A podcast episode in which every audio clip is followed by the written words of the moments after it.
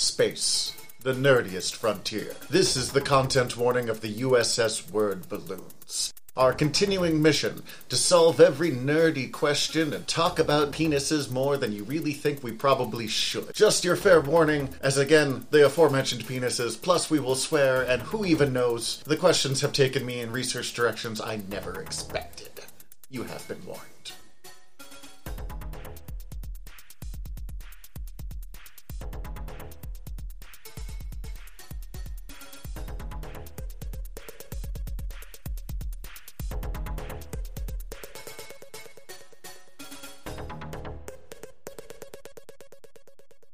Hi, everybody. I'm Tyler. And I'm Zach. We're aeronauts, and we're back with more word balloons. We've been flying higher on our own hot air, but have stopped our journey to Utopia Planitia to answer your nerdy questions. So, with that in mind, Zach, what's our question this week? If Cardassians are lizards, how can they reproduce with mammals? This is a Star Trek question. Just getting that out there. And if you don't, So, I I trusted you to have the answer for this, but I wanted to like not be completely lazy Uh-huh. and do a little bit of my own research. well, and I know you've done. S- you, you know Star Trek, k- kind of. But I I didn't realize that this was going to lead me to reading speculative Cardassian reproductive xenobiology. You took this in completely different directions than I did. Uh, so that's lovely. Also, probably gross. Yeah. I uh now this is this is a pretty famous document, infamous maybe, uh, online that is all headcanon. None of it is canon. Oh, so it's like. Um, But it's Man of also- Steel, Woman of Kleenex. Right, it's one of those things where it's like this person took the time to outline all of these things and so everyone kind of goes, no one else put in this work. We're just going to accept it until it's not correct. The fan relationship with canon is always interesting. and now I know way more about getting off Cardassians than I ever thought I would. And by extension, based on what this guy kind of based everything off of, I guess crocodiles? That. Hmm. Um, That- um, mhm. editor and so is Stephen Harris. Sorry, I, I was over in engineering and I was listening and what the fuck? Crocodiles? Yeah, so the Tin Snip is the name of the author. And all everything they wrote was kind of based around Cardassians having anatomy uh, very crocodilian in nature. And yeah, so now I kind of know how all that works, and I don't I don't know how crocodile like dicks it. work, so that's fair. Do they have dicks? Kind of like there's there's a dick. I can't remember what it's called, but like it's in there, and you know, like a lot of animals, it's like always hard, and it's rather whether it comes out or not. Okay. We do meet multiple half Cardassians throughout the course of the very series. So, we can definitively state that Cardassians gonna have a dick because they but and I can even get to other ways I can justify that. They But, have some sort of reproductive organ yeah, that works with that works with People. humanoids. w- works with humans, specifically Humans. humans. But go ahead, I guess you were going to tell us about crocodile dicks to some extent. I mean, I guess from what I get, I don't know if this is how crocodile dicks work, but this is how, based off of crocodile dicks, this dude explained Cardassian physiology working. I love how anytime we get a horny question, and this isn't even a super horny question, it just involves the genitalia, it tends to go some direction that I never even thought about. But right, so like it's what? How do you? I guess I've never cloaca, Cloaca cloaca. How do is you? how I've I think heard it it's pronounced. cloaca. Yeah, okay. So, you know, it's all in the cloaca. The dudes and chicks, the anatomy looks pretty similar inside, except the dick is always hard, and it's mostly because of the way that, like, everything is constructed so that it can move forward. Because there's, at a certain point, there's not a. Ch- when they get aroused, at a certain point, the penis has to come out for the dude. But for a chick, it simply can come out, even though they are very similar structures internally.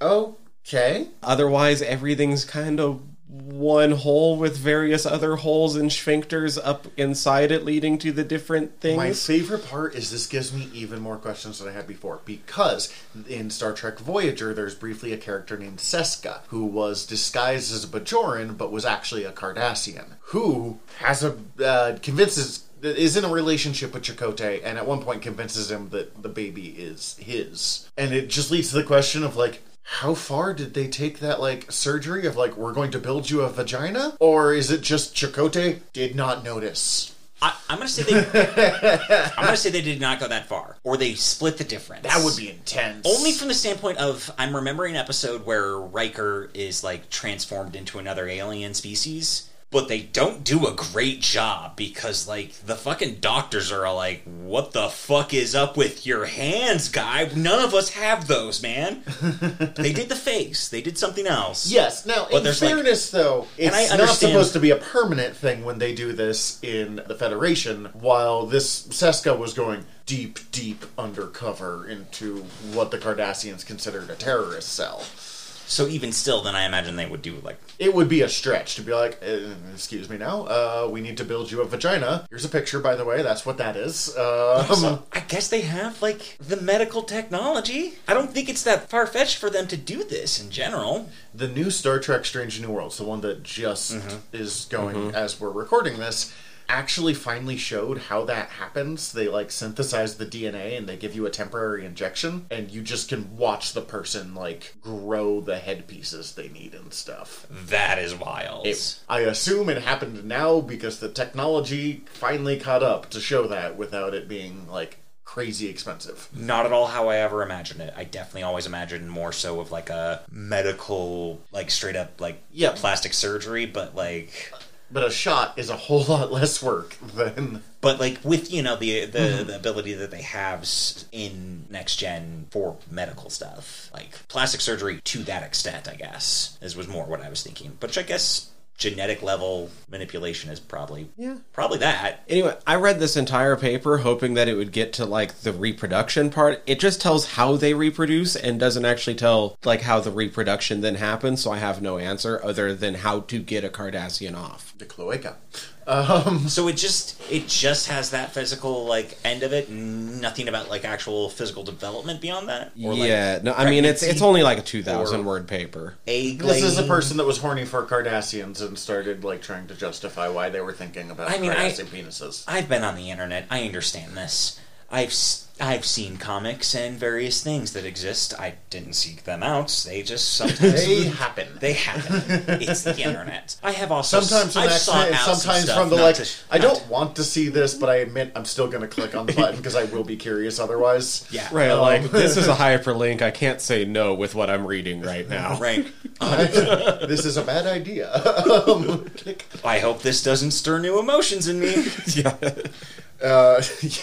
Slide from community. I hope this doesn't arouse something No, that- in that's, me. that's right. There it is. Um, Thank you for understanding the, the reference I was trying to make and did poorly. I watched a lot of the first three seasons of Community for a while, but It's a comfort watch. I not this I show. like okay, so I can actually, I actually came up with a whole like intro of the back history of the Cardassians behind the scenes, and then I looked like at how they were in my. I thought they were like a second attempt after the Ferengi failed to be a modern day threat on the scale of the Romulans and the Klingons, because the Ferengi were originally supposed to be like big, scary, new violent species, and then they made the Last Outpost, which is one of the most hilariously bad episodes of Star Trek ever made. Not offensively bad, if I remember. I haven't seen it in like five years. But just the Ferengi have like dildo whips that electrocute people because they're just like weird, oversized whips with a kind of rounded head. It looks like penis whips. Uh, I mean, it's prop work probably it was. it's terrible. But anyways, I looked all this up to like confirm all this and found out I was 100% wrong. The Cardassians were originally a one-off villain and they liked him enough and they just kept dropping in occasional references and then Deep Space Nine they become a big thing. Uh, they first appear in one of the all-time greatest episodes of Star Trek Next Generation, which makes it one of the all-time great episodes of Star Trek in general, The Wounded from season 4, I think, which is only important because the Wounded is a really under-respected episode. And but anyways, Cardassians were visually based off of snakes. And I want to say they are not lizards, but and I couldn't find anything confirming that they were, but like this is Star Trek. They've appeared in enough things that it's entirely possible that at some point they, someone went, "Oh, you know, they evolved from lizards, like we evolved from monkeys, and you know, Yeah. and, uh, I don't know. I do know visually based off snakes, they do have reptilian features. They also do have hair, though, and really awkward, like side chin beards. Ridges. In their very first appearance, Some of them have beards on those little side ridges, and I noticed they never did that again. Probably a pain in the ass to do. Oh, and it makeup looked wise. I was about to say that sounds like it looked disgusting. Not disgusting, it just looked bad. The Marc Alaimo, who plays Gul Dukat, like the big bad of Deep Space Nine, played Gul Macet, I think, in uh, The Wounded. So he's played the Cardassians more than like anyone else. Gul is like captain. Gotcha. And they put it on him, and like that's how they differentiate the two, but it is really hard to take him seriously in that. But they appear again in an episode called The Chase, which mostly exists because Star Trek writers got tired of it, of people asking if this is different alien species, why are all of them humanoid? Hmm. With the real answer being we only have so much fucking budget. We're a TV show from the early 90s. Yeah. But and also humans translate. The more human something looks, the easier it is for people to develop it. Just side note, I think the best show to ever make that explanation is Red Dwarf. In that the answer is that everything descended from humans anyway. Yes, there are no aliens in Red Dwarf. There's just the evolutionary like accidents that we made as we experimented. Mm-hmm. I agree and disagree. I think Farscape did a really great job just by like it's a fucking puppet. I can have it be whatever the fuck I want it to be. But the the basic concept of the chase is that Picard's archaeology like mentor, because it turns out Picard is a giant fucking nerd who almost left Starfleet Academy to go be Indiana Jones when he was a kid, but like space Indiana Jones, which I would watch the shit out of the show of Patrick Stewart being space Indiana Jones. Oh fuck! it. Um, like Patrick Stewart, yes, hundred percent. But like at this point, we can't have him. He's doing He's also like eighty five. Exactly. Like, So let's- he is. but like I'd be wicked fucking in for a space Indiana Jones in the Star Doctor Trek universe. Aphra? Yeah, Doctor Aphra in Star Trek or Star Wars is basically that. If instead of this belongs in a museum, it's this belongs to In a make me military shit ton of money. Um, this belongs to whoever will buy it off. This of belongs in a museum that will buy it.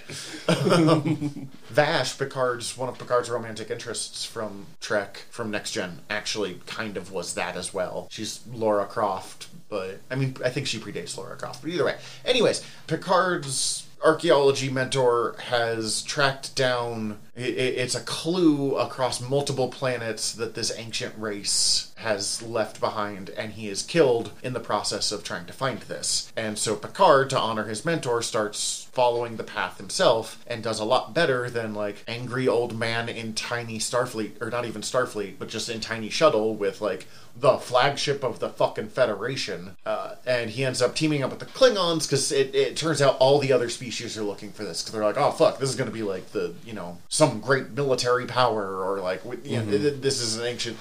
And it turns out that this species is the very first species in the universe. And they evolve to the point that they go out to the stars and they find out that they are alone. There is no other species on the level that they can communicate with. I think they say no other sentient species.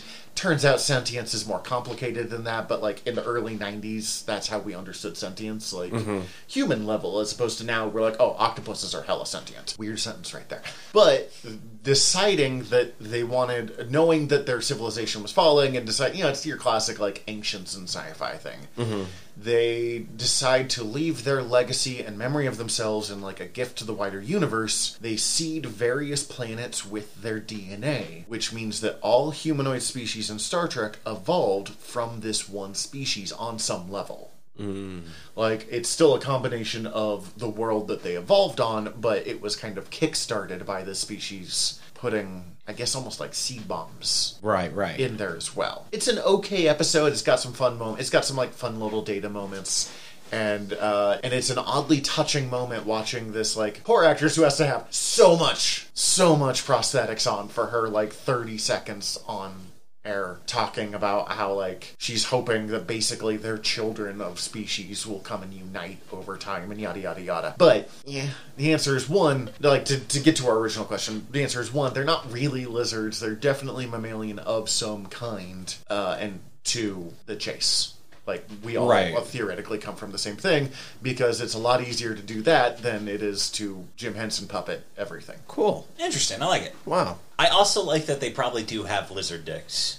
I don't know. There's no reason they don't. You know part of the reason uh, I'm going to redo our uh, queer representation in Star Trek later on because I wasn't happy with my answer. But one thing that does come up, never officially, is uh, but there is at least in headcanon gay Cardassian, so there's some level of being able to cross over. Oh, they explain in that paper how to make everything work. Uh, good lord. Because the character Garak from Deep Space Nine, while never explicitly portrayed as queer and does have a kind of romance with a woman, the actor super straight up played it like his character was in love with uh, Dr. Bashir, the doctor from Deep Space Nine. Alright. So, I like according, it. according to the actor at least, Garak be bi as hell.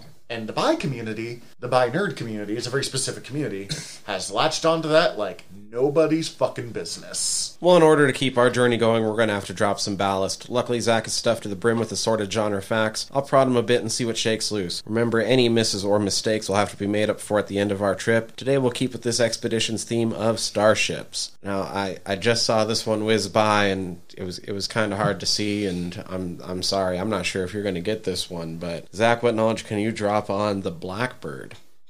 This isn't this isn't the X Men ship, right? No. Okay. I just want to make, make sure. No, that's a lucky AKA miss, or? Laura. Laura. Yeah. Okay, uh, not what I was thinking of. I was thinking of the Raven. Um, Star Trek. Star. Okay, yep. I got nothing. I thought it was Seven of Nine's childhood ship. Well, Nothing. we'll get that at the end. Uh, I, I can, It's I- always awkward when I have zero to drop on. It's just called Laura. Yes. This I look, like I said, we we throw in we said this season we were throwing in one Battlestar and one Stargate. This is the You Battlestar. fucking threw in a battle, so I was never gonna get. I know, this. that's why I say you're Is you it weren't like the Laura, or do they just call it Laura? they usually call it the Blackbird. Okay. Well, that's cooler. That makes sense. But It was just officially named like it's official that Blackbird's official designation is Laura. gotcha.